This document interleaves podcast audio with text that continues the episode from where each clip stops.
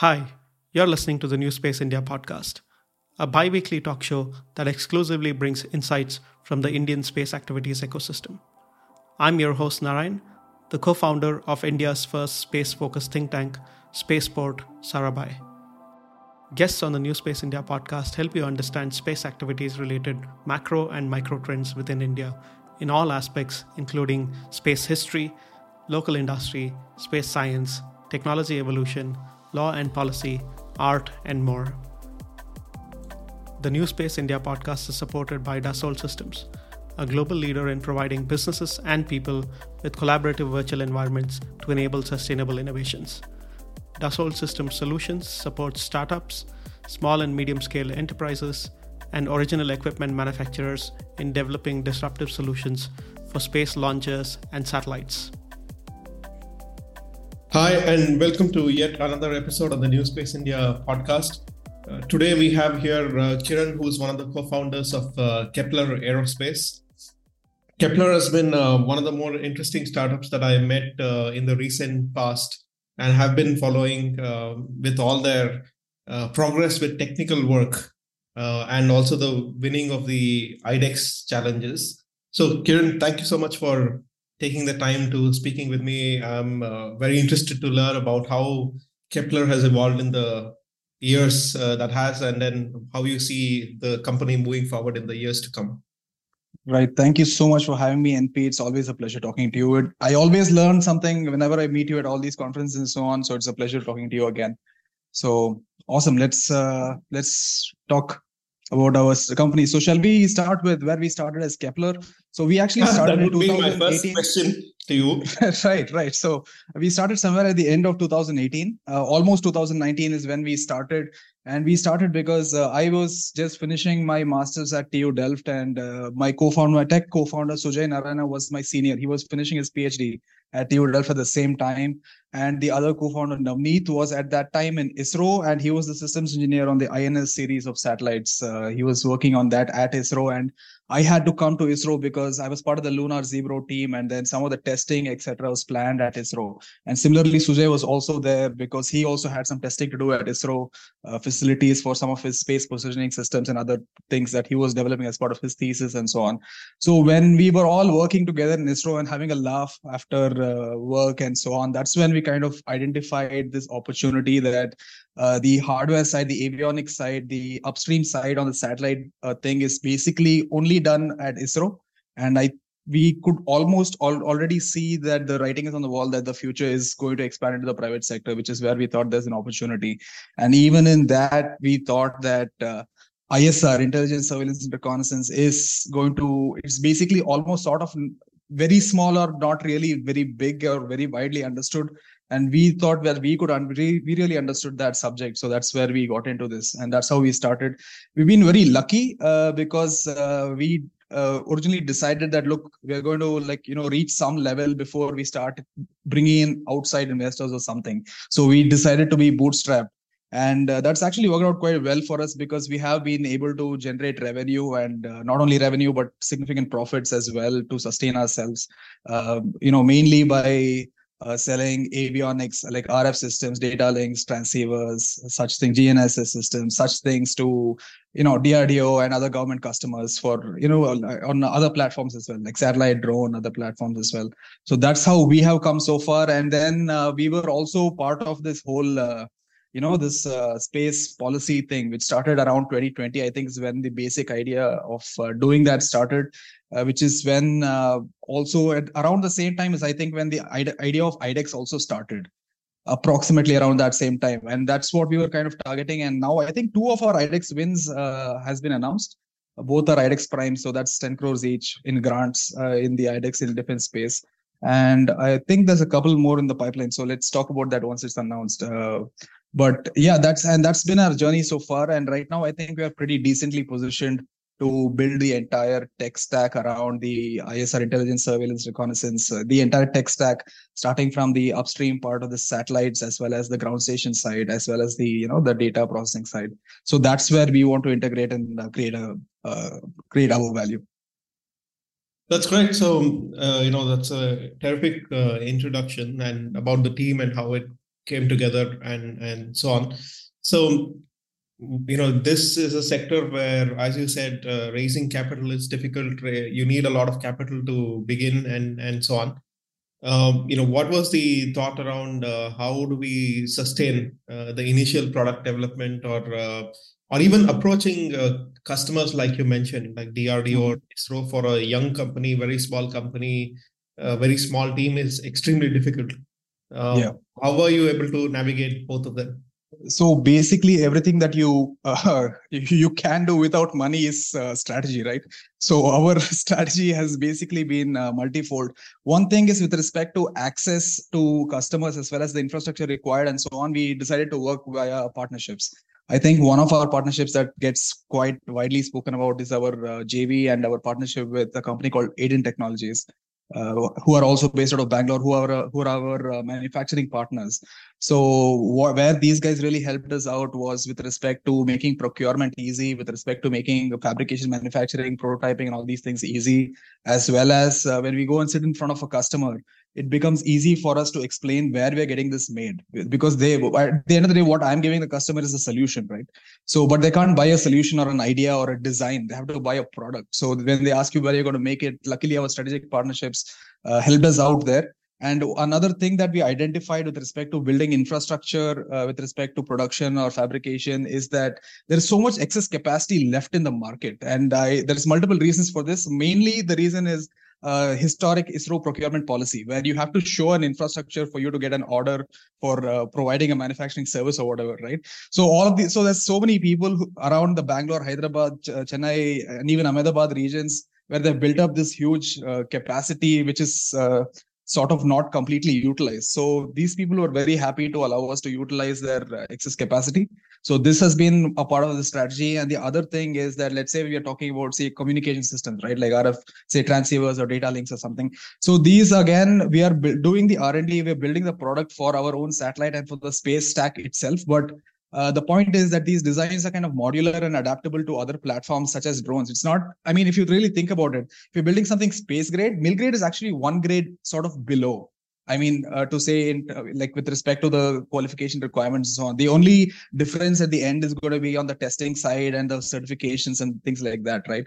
So that's where we kind of uh, utilize this opportunity that uh, you know there's excess capacity in the market. There is demand uh, there is unfulfilled demand from the customer side because there was act- i mean even now there's actually not that many people who are doing core product development and delivering a product to any of these government agencies. More there's more service delivered than uh, product and the product design uh, value chain is mostly retained within these government organizations, generally speaking. So this is again uh, something that we saw as an opportunity, and that's where things really worked for us. And what the result of this has been a significant subsidization of the total R&D cost. So that's uh, where we really took advantage of that. And I think there is a logical step where you have to reach before you raise capital because I, I mean, there's been many. I, I think there's only maybe two or three people I can think of who has raised a logical amount of capital, right? Like the, I would say the top, the two, three people who raised the biggest amount of capital are the only people who have raised this amount of capital that is logical towards the goal that they're trying to get to. Like you can't do any of the things that any of these people are talking about within one, two million dollars or even five million dollars or something. Those numbers just like it doesn't it doesn't even give you an edge over anybody. Like even the guy with uh, his hands empty probably has the same chance as you if you only have one, two million dollars to do something in space, especially upstream, uh, right? So so we are waiting up so there's something that i keep uh, saying to people which is that if you want to like you know there's a logical amount of entry barrier in terms of capital in every industry. So for example if you if you want to be in the oil drilling business right you need 100 200 at least 250 million dollars just to start on a very small niche artisanal level. This so similarly in space also there's a bare minimum amount of capital that you need to be able to raise to like you know to if you want to get to some level. So that's i think uh, uh, something that's important to keep in mind. So the, even when we do choose to raise capital, it will be of a quantum that's that we feel is logical towards our goals. Right, and no, that is also an interesting segue to how to really open doors within uh, institutions like ISRO and DRDO. Right. Given that uh, probably you know Navneet uh, had some background uh, being from an institution like ISRO probably helps uh, to a large extent, as I can imagine. But for any other young company that is starting out uh, to this end, you know, there was always uh, those doors are open to conversations often, but may not be open to contracts. Right. The difference between like conversations and contracts for sure, uh, and which is a actually a very significant difference uh, between going from conversations to contracts. So, what is the journey that you guys took from uh, conversations to contracts when it comes to these kinds of institutions, and what was the timeline like, and was it aggressive enough for you, and so on? No, that's uh, you brought up a very good question. It's definitely a frustrating timeline. There's no doubt about that because there's several rounds of meetings, several rounds of conversations, and uh, I don't know how many young startups are going to have the patience to sit through that. We kind of had the patience because all three of us have a background from these organizations like Salesforce and so on. So we knew very well how long each of these things take. So we kind of had that patience but uh, definitely it is a long drawn out process and i think uh, you need to be creative in how you're solving the problem for the customer because at the end of the day look you're not going to be able to convince him to change his procurement rules i mean it's not even in his hands to be frank right? It's not even it, those rules are very broadly like uh, it's come from a consensus of many different organizations so on right? So you're not going to be able to change procurement rules. You're only going to be able to figure out a way in which you're going to be able to fit into that which is for example how we did with aiden where we come in and they're already been a manufacturing service provider uh, for all these organizations for I think around 15 years or so now. So so when we come along with them and say that we're going to use their manufacturing expertise for the implementation part, and what I am providing to you i'm going to explain the entire value of that which is basically the design and the idea and the solution and things like that those things are, can be communicated and those things uh, like uh, can be appreciated by the customer that oh i see okay this design is this good and that's why i want this. But with respect to how do i buy this when you bring somebody who can uh, with a history in this as your partner i think that's the most logical and simplest way of entry i would say for most startups. I think that's the approach that should be taken.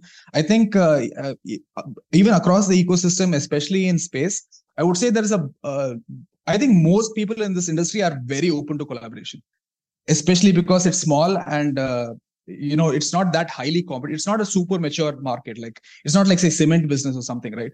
So it's not super well developed market. So most people are very open to collaboration. So i think just speaking to more people in the ecosystem will give you all of those ideas and all of those pathways for you to get a, a proper entry Right. And in fact, you know, the thing that you mentioned um, actually also goes in parallel with the same thought process uh, with another company that I know, which is in Hyderabad, which is XT Uh, right. fact, they probably have taken a very similar approach as you have right. uh, by partnering with uh, Ananth Technologies. Correct. Correct. Uh, in the very same way, right? So uh, I think, you know, that may be a model that not many people have uh, exploited yeah. and it makes sense because uh, from what you're saying because uh, you are thinking from a bootstrap perspective. Yeah. Therefore you're looking at these kinds of partnerships as uh, strategic because often the thinking comes from uh, if the capital or uh, capital has been called or raised at the very early stage without much of product development or without much of uh, product traction with the customer then investors want to own as much as possible uh, yeah. They want to also own the facility. They want to own, uh, you know, equipment, everything possible to a large extent, and they probably don't appreciate these kinds of partnerships at that level because they see that as uh, more of a constraint working with somebody else rather than uh, uh, considering the spend on the infrastructure itself as part of the capital burn that right. goes to developing the IP or so on. So I think that's the more uh, the difference between yeah what you are doing or what XDLINX is doing to, to yeah. other companies. Yeah, at the end of the day, I would say NP, it's about like the business, right? So, what is the business that you're trying to create? So, you have to be very clear that what is the entire value uh, that you're creating, starting from customer traction in the sense that is your product uh, needed and useful etc from the customer point of view? Is it uh, something that they want etc start and then going down to how are you making this? Are you making this cheaply efficiently? And then you go all the way back uh, this come and that goes into your procurement and your supply chain. Have you at least built a supply chain? Have you built a way of building a product? Have you developed an approach and a roadmap towards product development and the entire tech stack development. What is the tech stack? What are the choices you've made in your tech stack uh, where you're creating value? Like it's if I randomly create, uh, let's say, a transceiver and a completely unconnected thing, like say, you know, something completely off, which doesn't add any kind of synergy. It doesn't add towards any vertical of a particular use cases value chain. In our case, is ISR in intelligence surveillance reconnaissance, right? So we are building the entire value uh, all the products along the value chain of this and that is our approach and in terms of and, and so i don't think money can buy you this. Uh, even if you raise a lot of money i don't think this can be purchased. Uh, i think this has more to do with the trust and credibility that you established in the ecosystem and in the market and in the customers minds and across all the you know all the players the trust and credibility that you have created in your approach i think that's what creates this kind of value. And also your understanding and your team's knowledge of the use case as well as the entire supply chain is what creates this value. I think creating the value is the focus rather than uh, whether something can be solved with uh, funding or not or whether something uh, can be solved in some other way or not. I think that it's very crucial that you think from a business perspective where you start from where what is your supply chain? What are your problems with that? Uh, what is your manufacturing challenges? What are the constraints with respect to that? How are you meeting certifications? How are you meeting testing standards?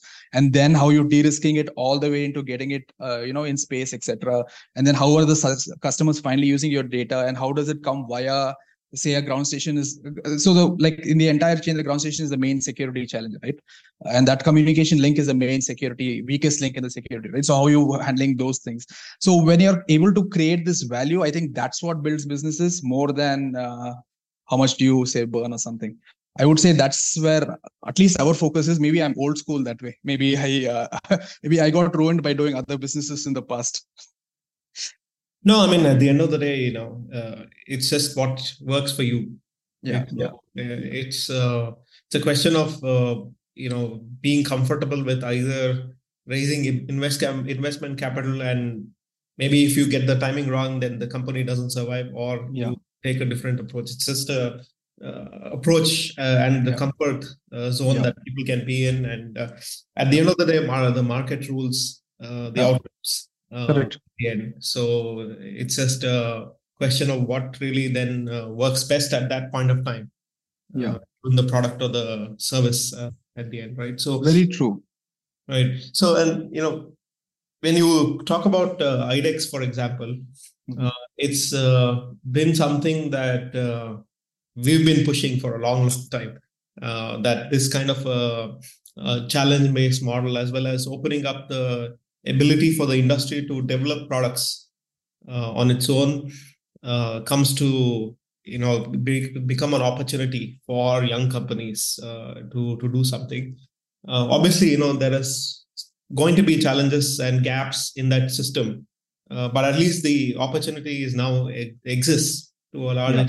contribute to that how has been uh, your experience of applying to these grants and you know now that you've won a couple of them uh, what are the types of products you'll be developing through these challenges? So uh, we won two uh, challenges uh, mainly for swarm satellites uh, so that the and also for the adcs uh, systems for the said satellites. So we are building adcs systems as well as the entire satellite itself. So the project is to deliver several satellites that's going to be working on again isr isr specifically uh, you know two two three different types of remote sensing solutions are going to be on this swarm. So it's a data fusion sort of approach.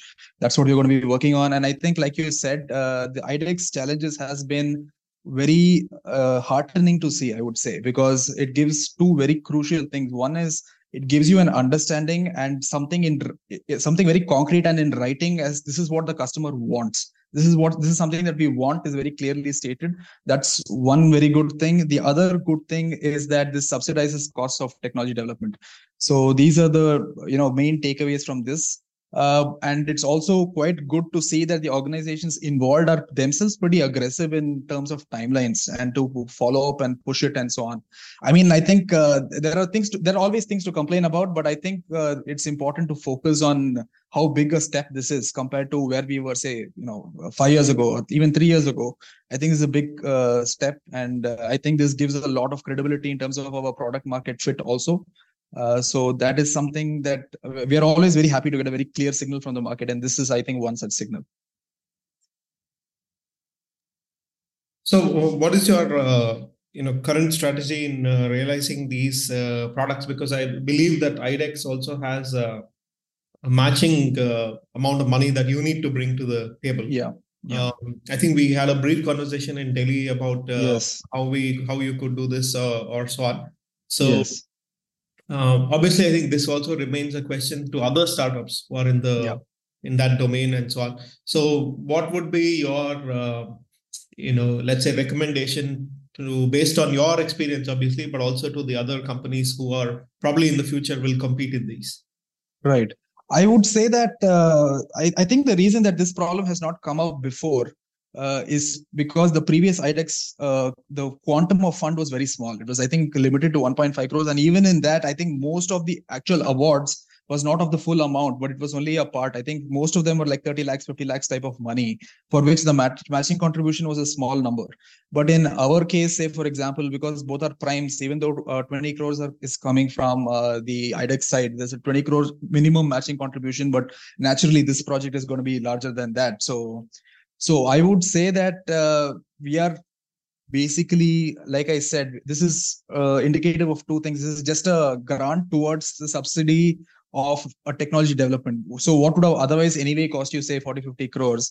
Now it costs you only 30 crores because 20 crores comes from the, you know, the actual end user itself. So I think that's how we should be looking at this. And to the other startups also, I think that this understanding of whether the IDEX route works or not is something that uh, multiple people come to the table and decide, right? Which is one thing is the investors who are coming and participating in this route. One thing is uh, the IDEX DIO, uh, you know, that organization itself as to how they want to handle this. And the startup also has to kind of make the call. So because the basic decision that you have to make is okay do you know what you're going to do with this technology once you have it at the end of it because uh, it's not always guaranteed procurement is not always guaranteed at the end of this idex things. So i mean and okay one simple solution to that is uh, can i go and just convince the uh, customer to uh, say that oh there has to be an moq or something. That's one possible solution.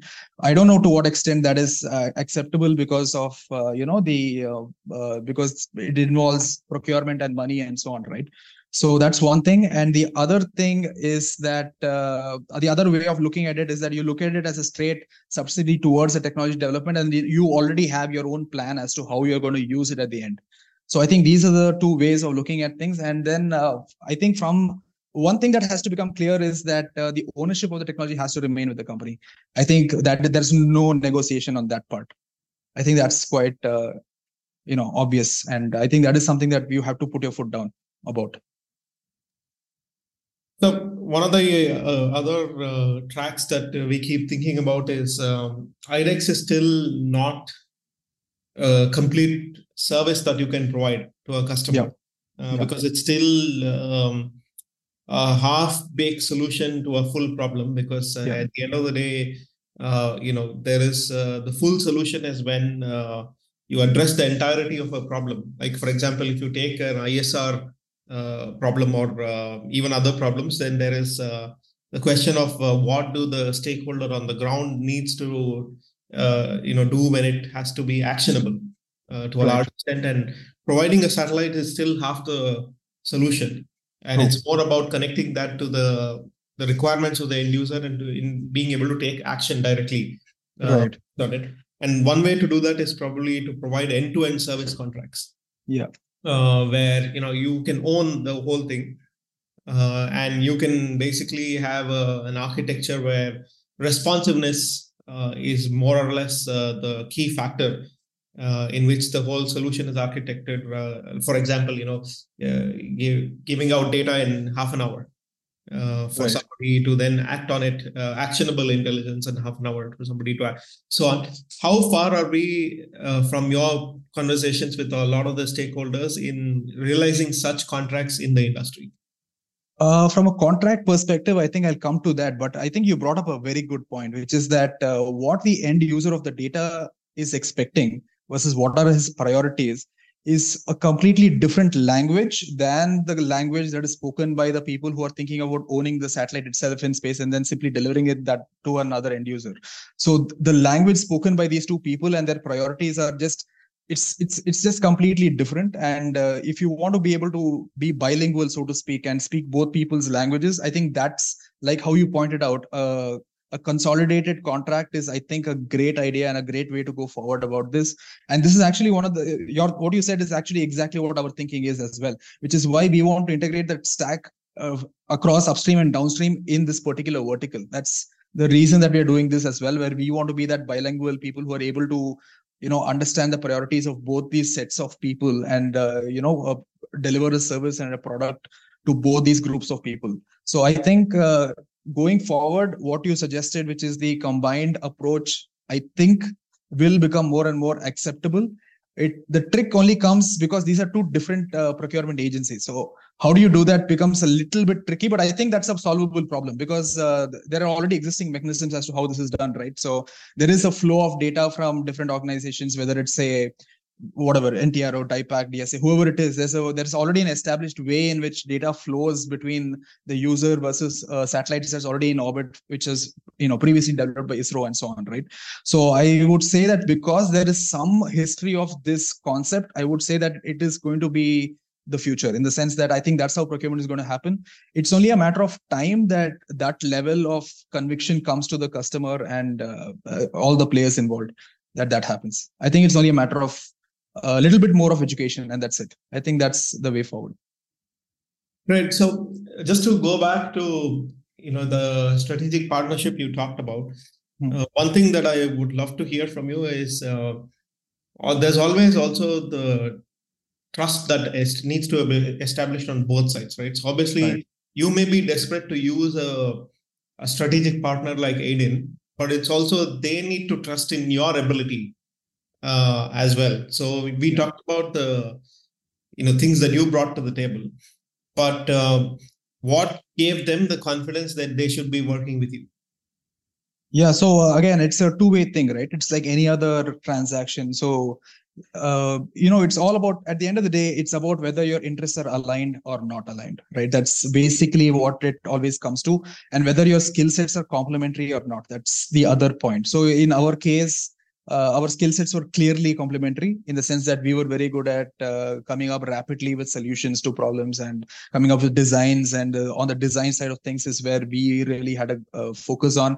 Their strengths were obviously very clear. They were very good and they've been doing procurement for a very long time. Procurement is actually quite easy to think is easy but it's not easy in space. I would just point that out uh, because supply chains are quite tricky. Uh, so that's something that was a clear strength they had. Uh, again, manufacturing and the credibility in manufacturing is again a strength that they had, which were which were things that we did not have. But what we brought to the table is a completely fresh approach.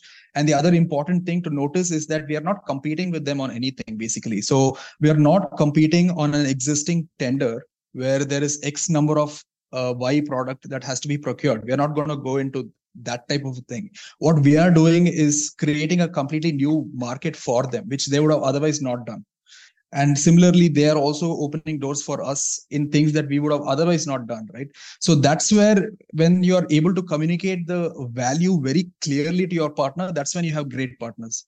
So like the art of partnership i would say is in your ability to communicate your value and your role very clearly and uh, like you said i mean i think we also discussed this once in some conference or something like in a chaotic world clarity is the only valuable commodity right? And when you're bringing that to the table i think that's the secret to great partnerships also.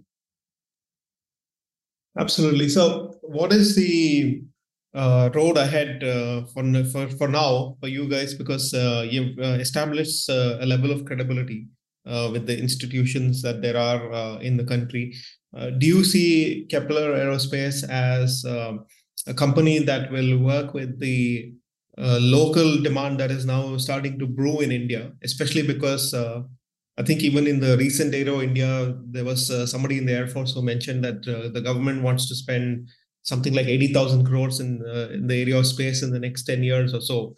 It's a it's an extremely large amount of capital that is being spent with the government as an anchor and honestly i think that is what has worked in most other countries as well Uh, yeah. Without the government as an anchor, uh, the industry cannot really survive.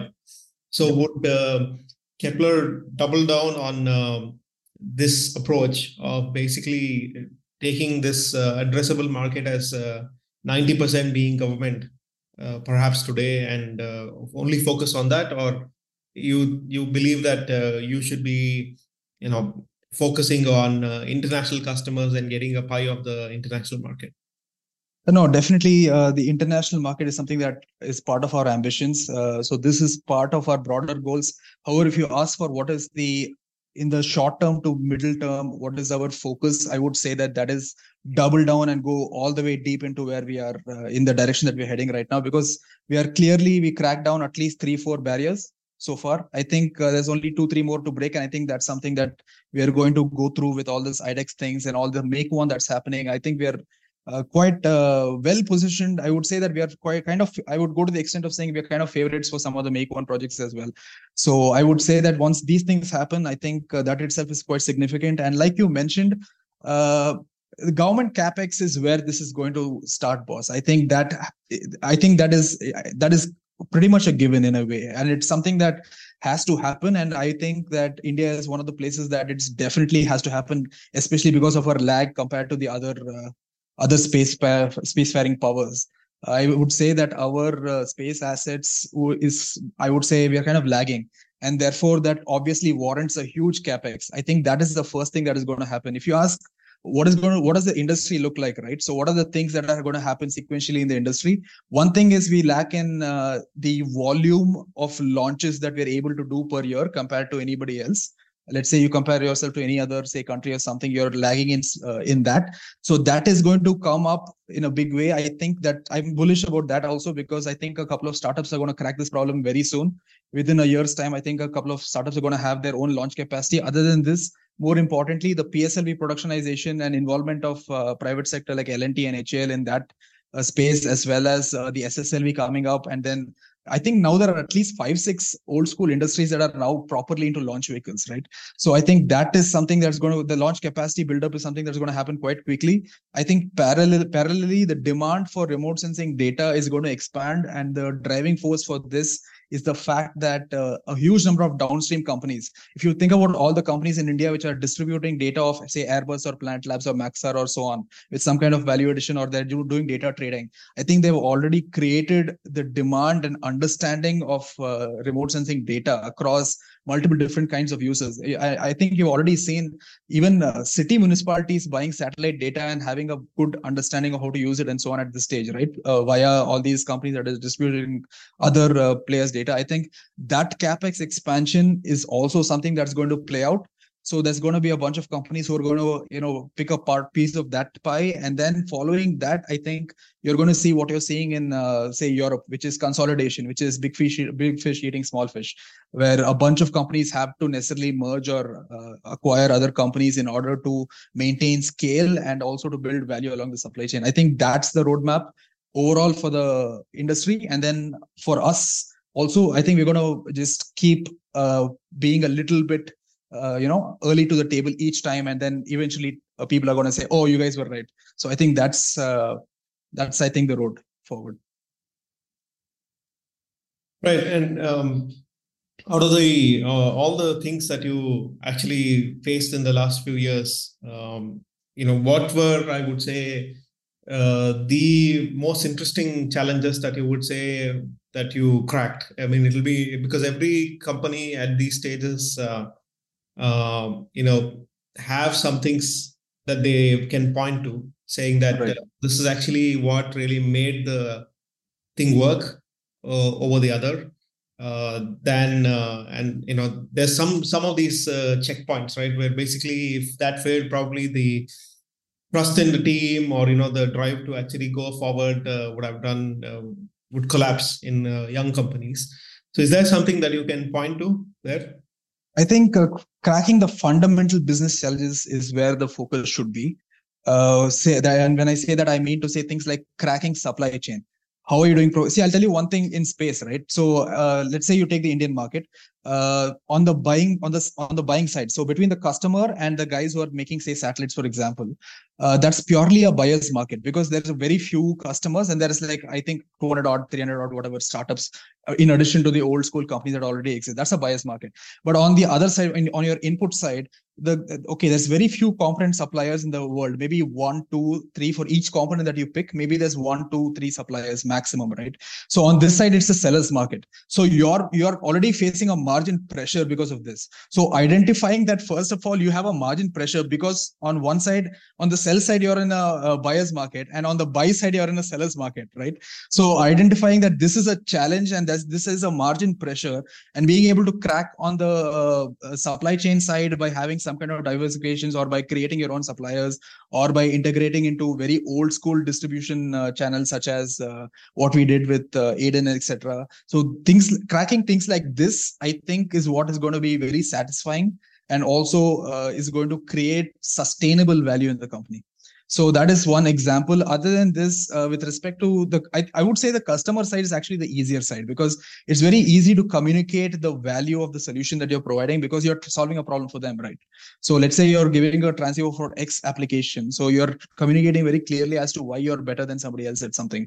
Say for example one of the transceivers that's on uh, a drone platform of drdo uh, that we supplied it's been in service now for two years uh, the reason that we got into that is because originally there was an American company supplying that uh, particular transceiver. However, that company went bankrupt, and that uh, the availability of that transceiver stopped, and therefore we went and made a form, fit, and function replacement and a better product at a very reasonable price, and that's how we cracked that. So cracking things along the uh, the basically the business operations side, I think that's what is going to be really satisfying.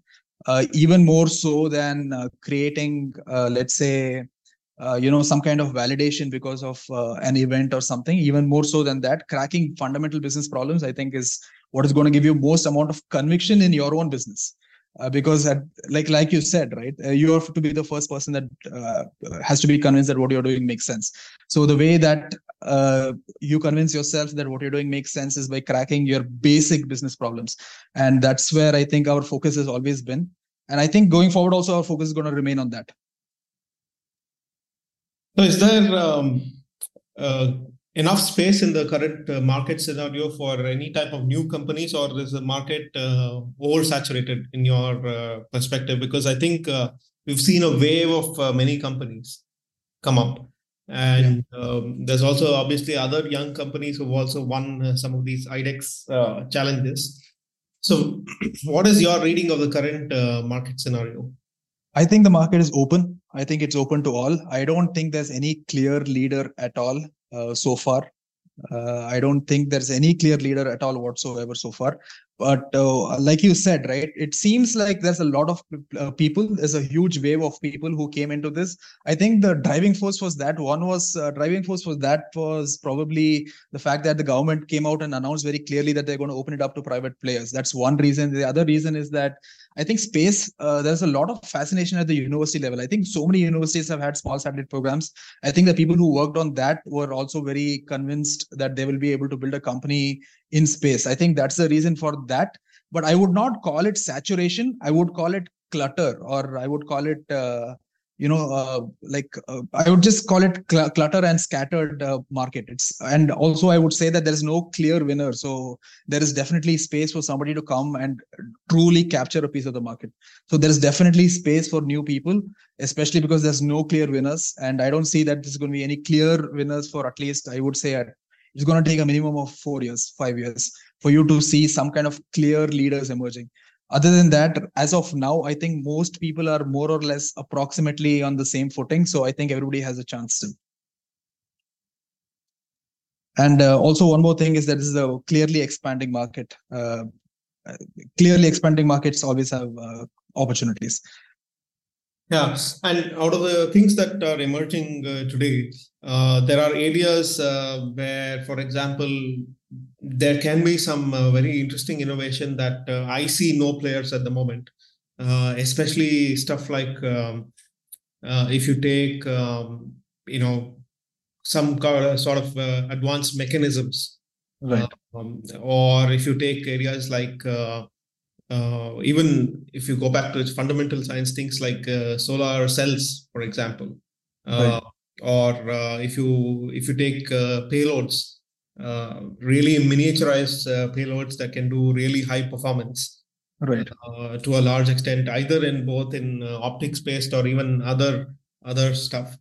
These are all some of the areas where actually I don't find any Indian company existing. Right. Uh, is there scope in the system to support these kinds of things or what do you think needs to because at the end if the you mentioned supply chain the word very uh, often in this conversation. Uh, supply chain is also about identifying a lot of the gaps that you have in the system to be able to say that we are going to become uh, independent.